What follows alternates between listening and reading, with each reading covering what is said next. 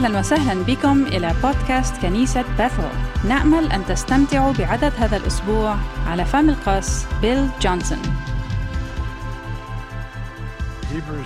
عبرانيين الإصحاح 12. افتحوا معي كتبكم المقدسة من فضلكم إلى عبرانيين الإصحاح 12. الرسالة إلى العبرانيين إصحاح 12.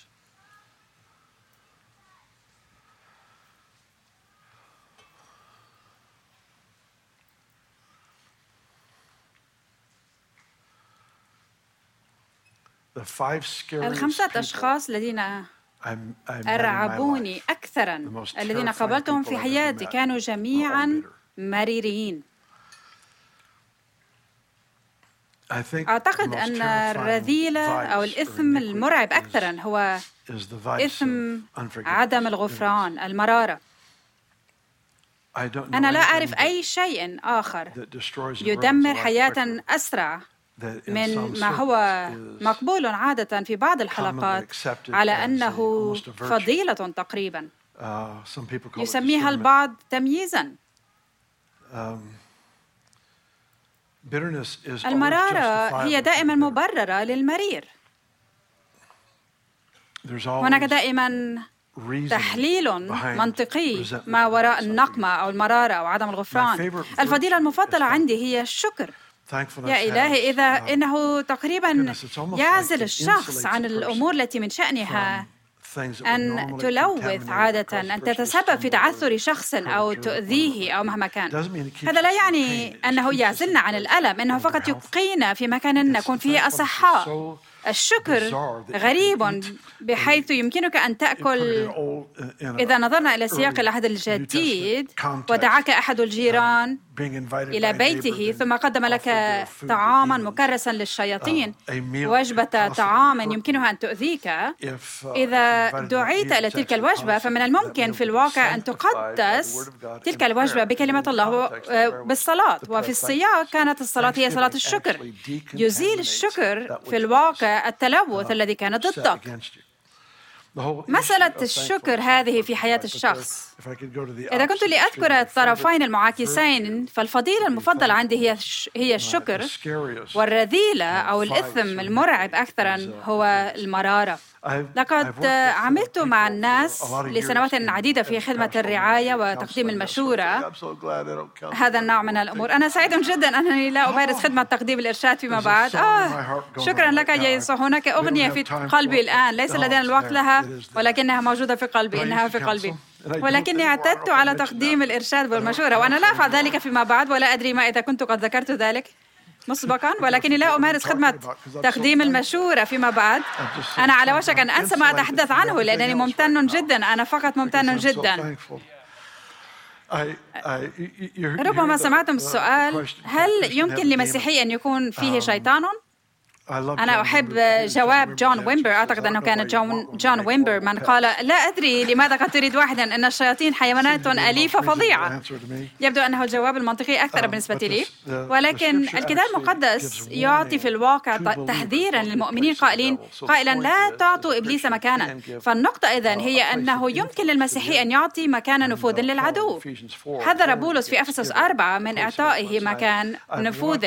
لقد لاحظت ضمن المجموعات من الناس التي عملت معها على مدى 40 سنة الماضية أن المجالات الثلاثة التي تفتح الأشخاص إلى تأثير الشياطين أكثراً في رأيي هي تعاطي المخدرات، خاصة التي تسبب الهلوسة، والفجور الجنسي، خاصة الانحراف المتكرر، والمجال الثالث هو المرارة. كان للخمسة أشخاص الذين أرعبوني أكثراً في حياتي شيء واحد مشترك، كانوا مريرين بإفراط، وكل مرارة هي أبعد من المنطق، ولكن هؤلاء الأشخاص كانوا ممسوسين بروح المرارة. عملت مع واحد منهم هنا في ريدينغ، حاولت أن أحرره ولكنه رفض فحسب. ثم الذين كانوا في ويفرفيل كلاهما انتهى بهما المطاف في السجن بتهمة القتل. قتل كلاهما أشخاصا بعد أن رفضا محاولة التحرر من مسألة المرارة، لأن المرارة هي في الواقع روح القتل في الحفاظ، إنها مجرد قتل غير ناضج بعد. وسواء أصبحت فعلا عملا عنيفا أم لا ليس المغزى، المغزى هو ما يحدث في قلب الشخص المرير والرافض للمسامحة. الجزء المرعب أكثر في القضية كلها في موضوع الغفران، عدم الغفران بالنسبة لي، هو هذا البيان أن عدم الغفران ينجس. فإذا كان بإمكانكم أن تتخيلوا هذا هو الشخص الذي أشعر بالمرار تجاهه، أنا الشخص المرير، هذا هو الشخص الذي أشعر بالمرار تجاهه. ما يحدث هو أن عدم الغفران، المرارة في أنا، تنجسني أنا، إنها تنجس جميع الذين هم تحت تأثيري، وهي لا تفعل شيئا للشخص الذي أنا مرير ضده. إنه الأمر الأكثر جنونا، إنه مثل شرب السم. قال أحدهم أنها مثل شرب السم والتمني أن يموت شخص آخر. أتعلمون، تدمر المرارة في الواقع الإناء الذي توجد فيه، ونحن شعب الفداء. لا أعتقد أنه قد يكون هناك شخص مرير واحد على هذا الكوكب إذا أدركنا كم نحن لم نستحق المغفرة من الله لنا، وبالرغم من ذلك غفر لنا. لا أعتقد أنه من الممكن أن أدرك كم أنا غير مستحق، ومع ذلك لقد سامحني. كم بالحق يجب أنا أن أسامح حتى في الأوضاع الأسوأ في الحياة. سامح. الغفران لا يعني أنك تثق من جديد، على الثقة أن تكسب، وليس كذلك حال الغفران. علم يسوع عدة أمور عن الغفران. علم الرسول بولس العديد من الأمور أيضا التي أعتقد أنها قد تكون جديرة بالملاحظة. أول أمر هو أننا نتلقى الغفران وفقا للغفران الذي نقدمه. تختتم الصلاة التي نحبها كثيرا كما في السماء كذلك على الأرض بهذا البيان أنه يغفر لنا بحسب الغفران الذي نعطيه للآخرين. لقد رأيت ذلك الفيديو مؤخرا، إنه فيديو رصين ومنبه جدا عن رجل قام من الأموات. لقد كان مرتعبا بالكامل من الاختبار بسبب المكان الذي كان متجها إليه. تلك القصة عن هذا الرجل الذي قام من الموت كان يشعر بالذعر الشديد عند الخلافات، وأنا لا أقصد ذلك بطريقة خاطئة أو سلبية، أريد فقط أن أصف الظرف. كان في بيته عندما كان يبدأ شجار ما بين فردين من أفراد عائلته، كان حرفيا ينهض ويهرب ويختبئ في الحمام. كان يختبئ لأنه كان قد رأى تأثير المرارة على الأبدية، وكان ذلك قد أرعبه لدرجة أنه كان يركض ويختبئ. ومع ذلك المرارة هي شيء يقوم الناس بالمتاجرة به طوال الوقت. في الواقع لقد أصبحت ممكنة مبرزة ومشددة في مناخ الصراع السياسي الذي نعيش فيه الآن. أنا أؤمن، كما تعلمون، نقول أن الله لا ينتمي إلى الحزب الجمهوري ولا الديمقراطي ولا الليبرالي ولا المستقل ولا الاشتراكي ولا أي حزب آخر تريدون أن تملأه في الفراغات. أدرك ذلك، إنه ليس كذلك. السؤال ليس الله على جانب من، السؤال هو هل نحن على جانبه هو، لأن لديه أشياء يزدريها وأشياء يحبها. أدلى مايك بيكل بأفضل بيان برأيي لمساعدتي على فهم الكثير. قال: غضب الله موجه دائما ضد كل ما يعترض المحبة. ويقول الكتاب المقدس أننا يجب أن نغضب ولا نخطئ. وهذا المفهوم كله أنه على المسيحي أن يصل إلى مكان حيث لا يوجد عاطفة. هذه هي البوذية، هذه ليست المسيحية. هذا هو شخصية سبوك في فيلم حرب النجوم، وأنا لا أريد أن أكون مثل سبوك في فيلم حرب النجوم. أنا لا أريد أن أكون مثل سبوك في ستار تريك. هل هو ستار تريك ليس ستار وورز؟ سامحوني، فهمتم قصدي. سبوك في فيلم ستار تريك، نعم، كلهم متشابهون. آسف، عليكم أن تسامحوني، صدقوني، عليكم أن تسامحوني. أخطأت بذكر الفيلم، صدقوني. لقد ارتكبت أخطاء أسوأ بكثير في سياق الأفلام. أميل إلى النسيان، أجلس على متن الخطوط الجوية المتحدة وأبدأ مشاهدة فيلما ما. إذا بقيت 5 دقائق إنه بمثابة معجزة تقريبا. فيلم سخيف فأغيره. هذا الفيلم لا يذهب إلى أي مكان فأغيره. انسى الأمر. حسنا، فسبوك في فيلم ستار تريك. فهمته حسناً.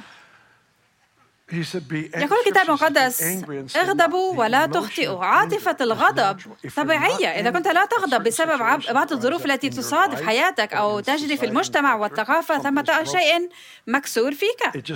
فقط لا تدع غضبك يؤدي إلى الخطيئة. لا تدعه يؤدي إلى الاستياء. لا يمكنه أن يؤدي إلى المرارة. لا يمكنه أن يؤدي إلى تعزيز الذات أو الإثبات أو الانتقام. الغضب هو علامة على أنك على قيد الحياة. إذا رأيت طفلاً يساء معاملته ولا تغضب فأنت ميت.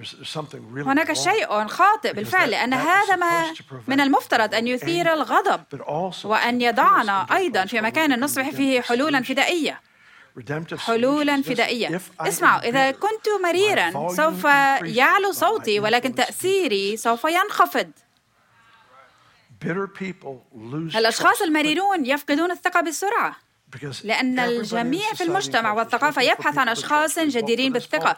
نحن نصوت لهذا السياسي ونختار هذا التدبير وننتقل إلى هذا الحي ونضع أولادنا في هذه أو تلك المدرسة. إنها دائما مسألة محاولة العثور على أين يمكننا أن نرسخ حياتنا في مكان من الثقة، والأشخاص المريرون ليسوا جديرين بالثقة. فيقول اغضبوا ولا تخطئوا، ولكنه يتابع بهذا البيان في أفسس 4. يقول اغضبوا ولا تخطئوا، ثم يقول لا تغرب الشمس على غيظكم. فإليكم المسألة. نبدأ النهار بما علمنا يسوع أن نصليه: أبانا الذي في السماوات، ليتقدس اسمك، ليأتي ملكوتك، لتكن مشيئتك كما في السماء كذلك على الأرض. خبزنا كفافنا أعطنا اليوم، واغفر لنا ذنوبنا كما نغفر نحن أيضا للمذنبين إلينا. ما هو هذا؟ في بداية يومي لقد صممت أن أعيش بطريقة فدائية، وقبل أن يخطأ تجاهي أنا مستعد للغفران. إنه الالتزام أنني سأعيش حياة شخص مسامح.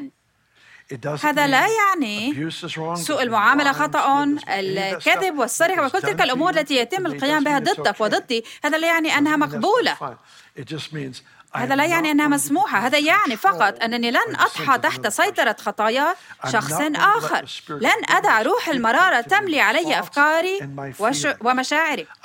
سوف أرتفع فوق هذه الظروف، لأنني سأكون مساهما في المجتمع.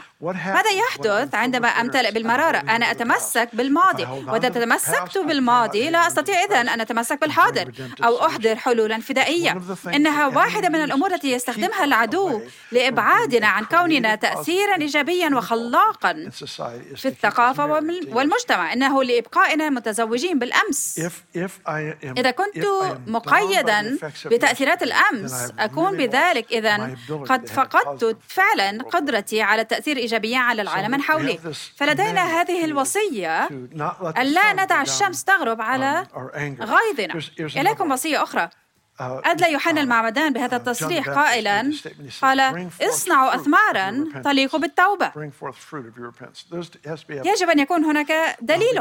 عندما ندعي الحقائق الروحية يجب أن تكون قابلة للقياس في العالم الطبيعي. قال يسوع إذا قلت أنك تحب الله الذي لا يمكنك أن تراه وتكره أخاك الذي تستطيع أن تراه، فأنت كاذب. لأن الادعاء بحقيقة غير مرئية يجب أن يكون قابلاً للقياس في العالم الطبيعي. يجب أن يكون له تأثير.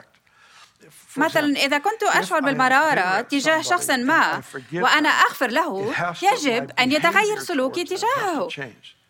والآن كما ذكرت للتو، هذا لا يعني أنه إذا كان هناك ظرف سوء معاملة أو إذا كانوا قد سرقوا أو أنهم فعلوا أي شيء قبيح هذا لا يعني أن الثقة يعاد بناؤها تلقائياً. هذا يعني فقط أنه إلى المدى الذي يعتمد على الأمر علي أنا أعيش بسلام ولا يتم السيطرة علي أو التلاعب بي من قبل ظروف التعرض للأذى أو سوء المعاملة أو مهما كان الوضع. فلدينا هذه المسألة ألا ندع الشمس تغرب على غضبنا. فأبدأ نهاري كشخص فدائي. اليوم لقد صممت قبل أن يحدث أي شيء، مهما حدث اليوم سوف أعيش كغافر.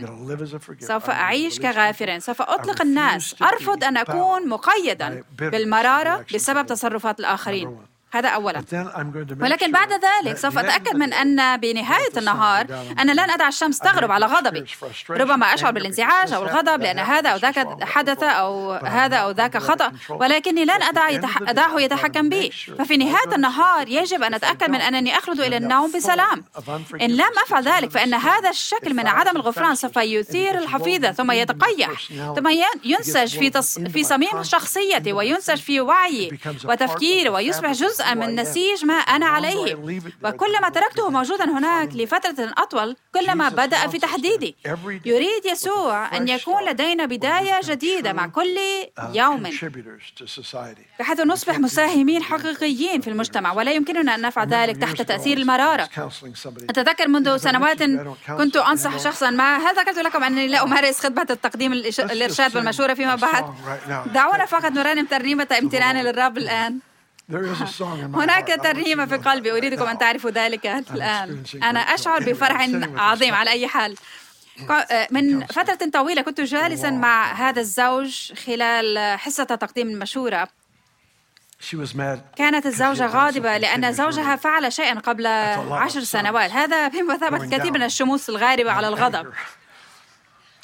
إنهما صديقان لنا، فكنا نتحدث واكتشفت أنها كانت تحمل هذا الغضب منذ 10 سنوات. فقلت لها حسناً، نظرت إليها وسألتها هل سبق أن تبت على ما فعلته الزوج؟ قال نعم. فقلت حسناً، أين الدليل؟ والآن هذا لم يكن اتهاماً، كنت نتحدث فقط لأن الكتاب المقدس يقول اصنعوا أثماراً تليق بالتوبة. إذا كان قرارك الداخلي لا يؤثر على سلوكك فليس لديك أي دليل أنك سامحت، أليس كذلك؟ إذا كان لا يؤثر على السلوك الخارجي إذن إنه مجرد فلسفة. لم يدعونا إلى فلسفة الغفران، لقد دعانا إلى نمط حياة الغفران لابد من إثباته عبر السلوك. سألت الزوج هل لديك أي دليل؟ أجاب كلا، ليس لدي. قلت حسنا، دعونا نلتقي من جديد الأسبوع المقبل واجلب لي بعض الأدلة. فمر أسبوعا، جلس ونظرت إليها، سألتها هل هناك أي دليل؟ فقالت كلا. ثم نظرت إليه وسألتها هل لديك أي دليل؟ قال نعم. وبدأ يسرد تلك القائمة من الأمور، وانفتحت عيناها وأدركت أنها كانت قد أصبحت هي المشكلة. تسبب بها هو أولا، ولكن بسبب مرارتها هي لقد مددتها. هل هذا منطقي؟ دعوني أعيد صياغة ذلك. أعمتها مرارتها هي عن واقع توبته هو. كترون المرارة تشوه الرؤية، المنظور، إنها تشوهه، تسمم كيف ننظر ليس فقط إلى الظرف أو الشخص الذي أذانا، ولكن إلى الحياة بشكل عام. الحياة بشكل عام يتم تفسيرها عبر تاريخ ألمي، من خلال تاريخي من الألم. فأنا في الواقع الآن حتى ولو لم أكن في حالة من عدم الغفران، إن كنت قد تمسكت بهذه الأمور، بهذه المسائل من الآلام الماضية، إذا تمسكت بها حتى لو لم أكن شخصاً مريراً فيما بعد، لا زالت تشكل كيف أرى الظروف حالية. ولكن لكي نكون فوريين في أي موسم زمني كان، لكي نكون قادرين على العمل بشكل فدائي في أي ظرف كان هذا يعني أن الماضي لا يمكن أن يكون له تأثير دائم على حياتي باستثناء ما فعله يسوع به. فسألته هل لديك أي دليل؟ وقال نعم، وبدأ في تقديم قائمة. وأدركت الزوجة أنه كان على حق، لقد كان لديه فعلا دليل على غفرانه. فالنقطة هي عندما تغفر لشخص ما، تبني فلسفة كونك غافرا لن يحل المشكلة، ولكن عندما يكون هناك إجراءات قابلة للقياس، ربما أنك تخصص يوما للصوم والصلاة من أجل ذلك الشخص، أو ربما تجري مكالمة هاتفية. أتذكر إجراء مكالمات هاتفية محددة لأشخاص كانوا قد أذوني جدا، اتصلت بهم لأباركهم أو أكرمهم أو أخدمهم بطريقة ما. كان نشاطاً مؤلماً جداً في داخلي، ولكن الشيء الوحيد الذي كان يؤلم هو الجزء الذي كان من المفترض أن يكون ميتاً، فلم يكن تلك المشكلة الضخمة. لا تحمي ما يجب أن يكون ميتاً. أخضعه لطاعة المسيح، أخضعه للطاعة. لأعمال الطاعة. فإليكم المسألة، إذا كنت أسامح ذلك الشخص فأنا بحاجة إلى بعض التغييرات السلوكية. لنفترض أنه تم إساءة معاملتي قبل 20 سنة مثلا، ولقد مات المسيء إلي. حسنا، لا أستطيع أن أفعل أي شيء له أو ضده، ولكن هل تعرفون ما يمكنني أن أفعله؟ يمكنني أن أصلي من أجل بركة الله على نسله، وبطريقة ما أضع ذلك بشكل عملي. ربما يعيش ذلك الشخص على الجانب الآخر من الكوكب، ولكنك تتقدم أمام الرب فتقول يا الله أنا أعلم أنني لم أستحق غفرانك وأنت غفرت لي. أطلب منك أن تمنح نفس الرحمة لهذا الشخص الذي أذاني، الذي أذيني. ما أدخلته إلى حياتي كان بضباط منتظم في الأشهر الأخيرة أو منذ سنة تقريبا. هو أنا وزوجتي باني نحب أن نتناول غالبا شركة المائدة معا، ولقد ذكرت ذلك لكم مسبقا. نحب أن نتناول شركة المائدة معا غالبا تقريبا كل يوم. في الواقع تناولتها هذا الصباح، نأتي أنا وإيريك ابني في الصباح الباكر حوالي الساعة 5 أو 5:30 صباحا لكي نصلي ونستعد للنهار. فأنا أحب أن أحضر شركة المائدة معي حتى أتمكن من أن أصلي. فما أفعله هو أنني أصلي من أجل كل فرد من عائلتي، أعلن اعترافات بالرب بحضوره فينا، وأصلي من أجل الذين يحتاجون إلى معجزات. أرفع الدم أمام الرب وأعلن أما أنا وبيتي فنعبد الرب، وأذكر كل فرد من عائلتي، أصلي من أجلهم بشكل فريد وفردي. ولكن بعد ذلك أنتقل إلى الصلاة من أجل أولئك الذين اتخذت من خدماتهم موقفاً لمعارضتي أو لكتابتي كتاباً علناً ضدي، أو ربما لديهم مؤتمرات لتقويدي أنا شخصياً. ربما يمزقون أو ينتقدون كتاباً كتبته أو مهما كان. املأ الفراغ. لقد اتخذوا موقفاً علنياً لمعارضتي. لقد رأيتهم يقابلونني في المطار هنا عندما أحط.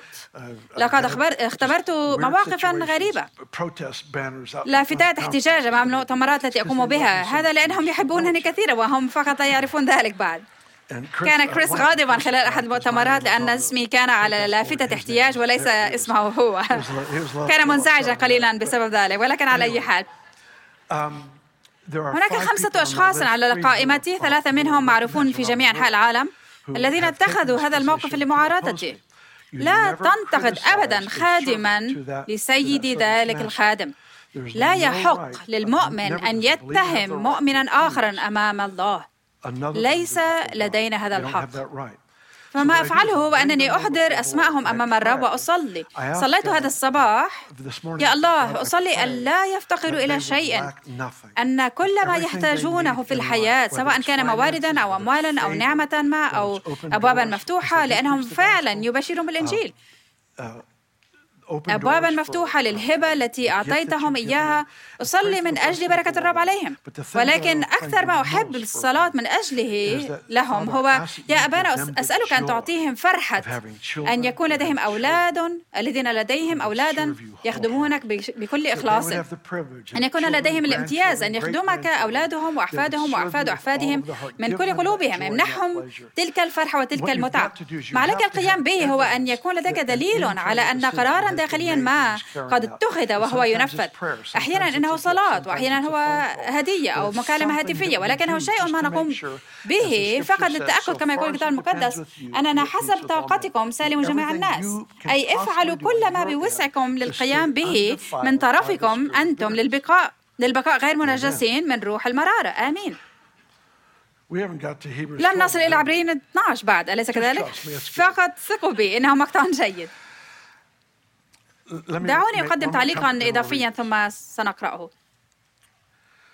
بسبب الصراع السياسي المتصاعد القائم في بلدنا الآن، نحن بحاجة إلى أشخاص يمارسون القيم الصالحة دون أن يصبحوا مريرين. أحد أصعب الأمور في العالم للقيام به هو أن تخدم مجموعة من الناس دون أن تتبنى مهاجمتهم أو استياءهم. في الواقع اسمحوا لي أن أقدم تعليقين آخرين. هذا تحدٍ صعب. أصغر جيداً. من الصعب جداً أن تكرس نفسك لتخدم مجموعة من الناس دون أن تتبنى استياءهم. مثلاً من الصعب جداً أن تخدم الفقراء دون أن تستاء من الأغنياء. من الصعب جداً أن تخدم الأغنياء ولا تشعر بالإهانة ضد أولئك الذين لا يعملون الباطل على العمل.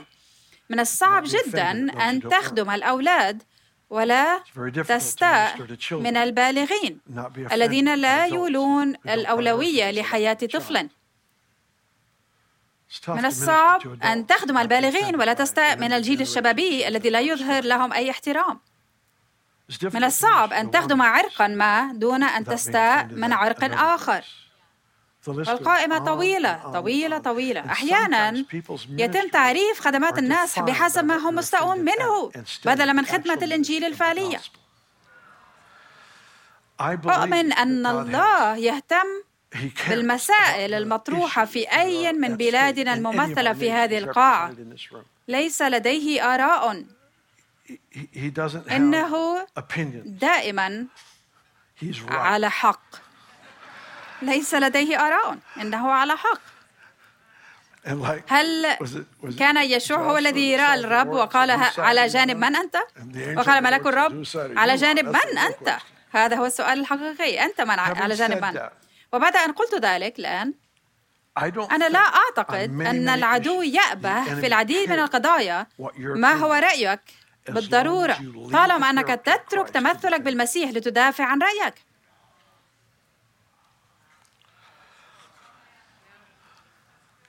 في العديد من مجالات حياتنا لا أعتقد أن الشيطان يأبه على الإطلاق. ما هي قناعاتك بخصوص قضية ما، طالما أنك تترك تمثلك بالمسيح لتدافع عن قناعاتك.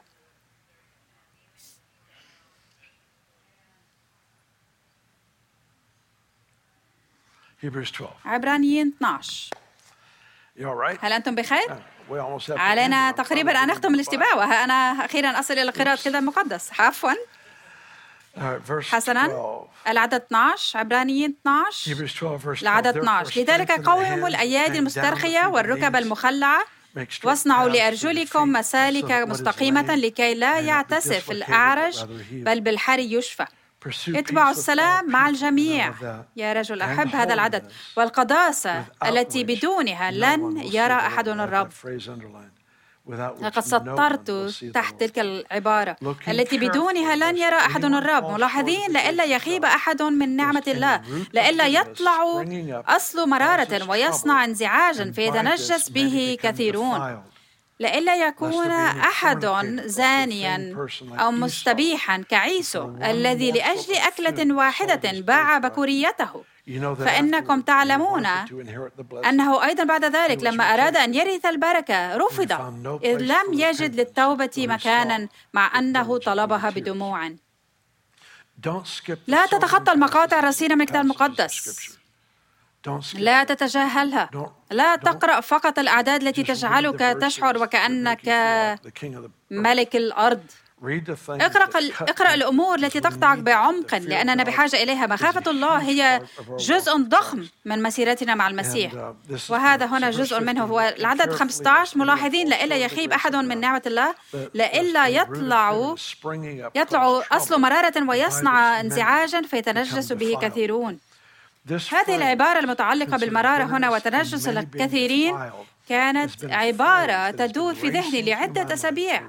لقد كنت أتطلع لحديثنا هذا اليوم، وعلى فكرة عيد شكر سعيد. أنا شاكر،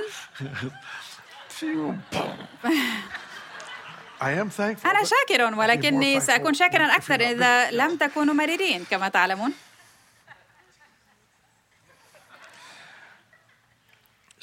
لقد كان هذا الموضوع على فكري خلال الأسابيع الأخيرة، لأنني أستطيع أن أشعر وأرى تأثير المرارة المنجس من شخص ضد الآخر.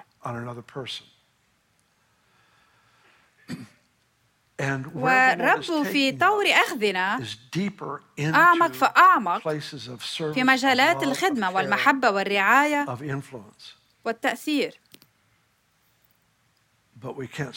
ولكننا لن ننجح إذا كنا لا نعرف كيف نقاوم تبني استياء الناس الذين نحبهم ونهتم لأجلهم.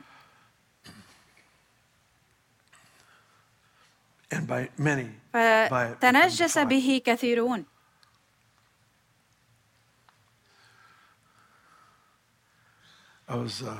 لقد كنت أتحدث مع بعض أصدقائي من أسبوعين، استطعنا أن نقضي بعض الوقت معا. كانوا يحتفلون بمناسبة عيد ميلاد أو عيد آخر ما، لقد نسيت أيهما الآن. وكان هناك شيء ما في الطعام الذي لم يكن طعمه صحيحا، وتابع الجميع أكل الطعام على الرغم من أنه لم يكن جيدا. ثم أتى التأثير، أصيب الجميع بالتسمم الغذائي، الجميع ما عدا شخصين. أما كل من أكل ذلك الطعام فأصيب بالتسمم الغذائي وتنجس به كثيرون. وإذا أكلت وجبة طعام الانتقاد والاتهام فأنت تصاب بالتسمم الغذائي.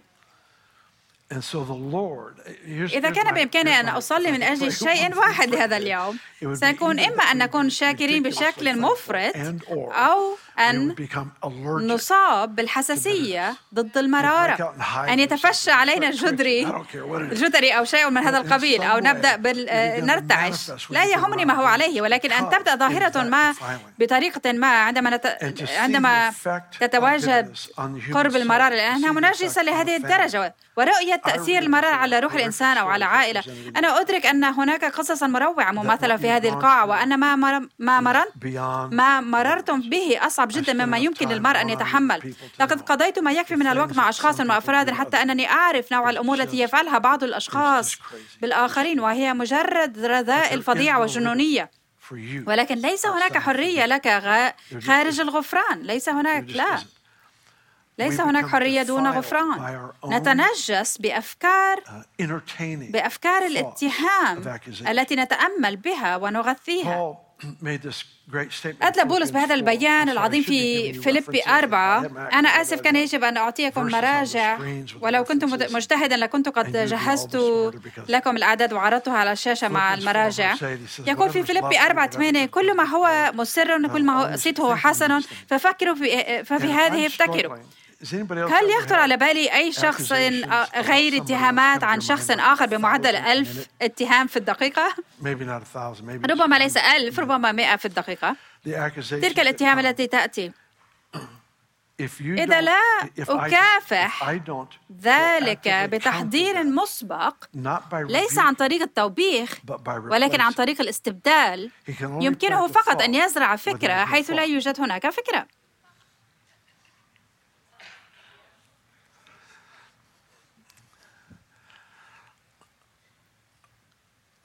لدي أشخاص أثروا جدا على حياتي بطريقة غير إيجابية، ومع ذلك أعرف أن لديهم علاقة مع الرب.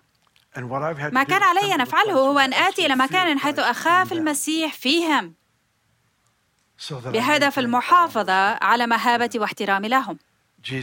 لقد فداهم يسوع، لقد غير حياتهم، لقد سامحهم. ليسوا مثاليين أو كاملين، ولكني لست أنا أيضا.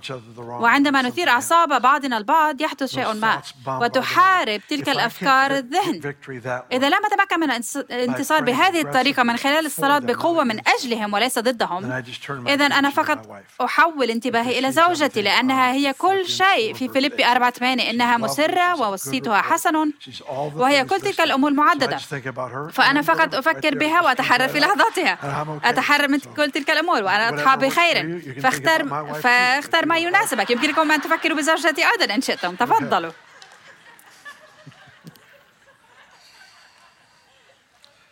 ما لا أستطيع أن أتكلف به هو قضاء الوقت في التفكير في شيء لديه القدرة على تحديد جذور في داخلي وتشكيل من أكون. اسمعوني، الأفكار المريرة ليست على ما يرام، ليست مقبولة، لأنها ما يسبق الانحباس لشيء يدمرنا. أقول كل هذا لأنني قلق بسبب ما أسمعه وأراه. لقد اتخذت بعض الوقت للتفكير بنتائج ما شاهدته يحدث مع الأشخاص الذين حاولت مساعدتهم وإرشادهم الذين انتهوا بقتل أشخاص، أمور جنونية فحسب. اللتان اللذان أخافان أكثرا هما شخصان في كنيسة انتهيت بالذهاب إليها لأخدم فيها، كانا ممسوسين فحسب بالمرارة والنقمة ولم يتمكنا من التفكير المنطقي. أنا لا أرى ذلك هنا، ولكنني أعرف أيضاً أننا أنا وأنت مصنوعون من نفس المواد، وإذا كان بإمكاني شخص آخر أن يفعل ذلك بشكل خاطئ، إذن يمكنني أنا أيضاً أن أفعل ذلك بشكل خاطئ. فأريد أن أتأكد من أنه لدي الأدوات الصحيحة في مكانها الصحيح، بحيث يمكنني أن أسلك بغفران وبشكل فدائي. والجواب ليس خلق دفاع كبير، الجواب هو هجوم مندفع. الهجوم الجيد هو أفضل دفاع. أبقي الكرة بعيدة عن يد العدو، لا تعطيه مكانا فحسب، ليس له الحق أن يقيم نفوذه. فإليكم المسألة. أصلي أن يصاب كل شخص في هذه القاعة بالحساسية ضد الاستياء والنقمة، أن يصقل مستوى التمييز في قلبك وفكرك، في قلبي وفكري، حتى أننا إذا اقتربنا منها من النقمة والاستياء ندنو من الوضع تلقائيا بطريقة فدائية، عالمين أننا لا نستطيع أن نتكلف بهذا الذي يرسل من قوى الظلام. نعم.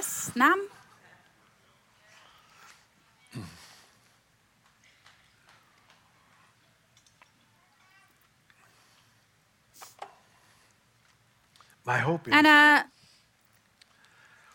نادراً ما أفكر بمجرد البقاء على قيد الحياة، إنني أفكر على غرار التغلب والانتصار.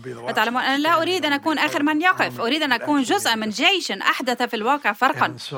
فمن الواضح أنني لا أريد أن أرى الأشخاص يقعون تحت روح المرارة هذه، يقعون تحت تلك السيطرة، ولكن أكثر من ذلك أريد أن أرى جيشاً فدائياً يتم دفعه إلى أماكن أعمق وأعمق من التأثير، أشخاصاً يعرفون كيف يغفرون.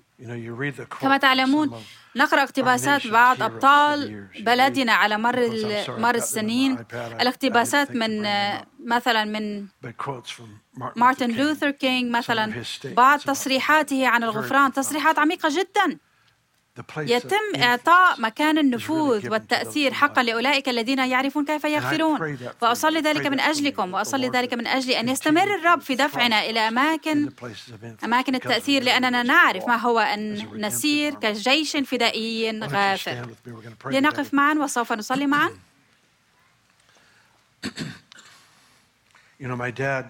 كان أبي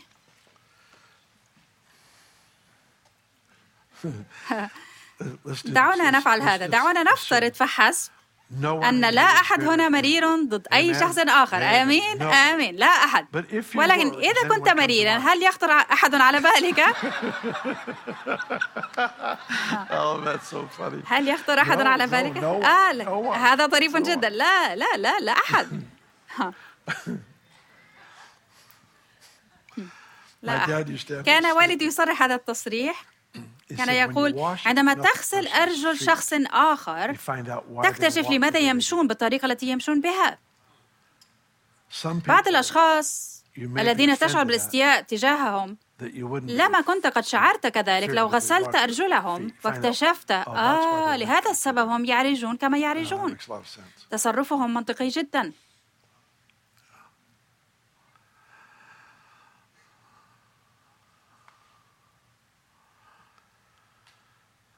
يا أبانا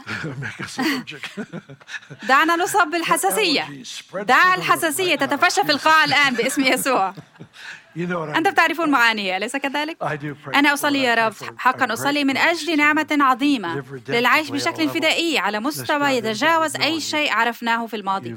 لقد رفعت الحجاب، إذا جاز التعبير، لقد أقمتنا في أماكن التأثير والخدمة والمحبة بشكل جيد. وأنا فقط أسأل يا الله، أعطنا تمييزا، أعطنا نعمة في كل مجال وبيئة لنكون قادرين على التأثير بشكل صالح نحو الغفران باسم يسوع.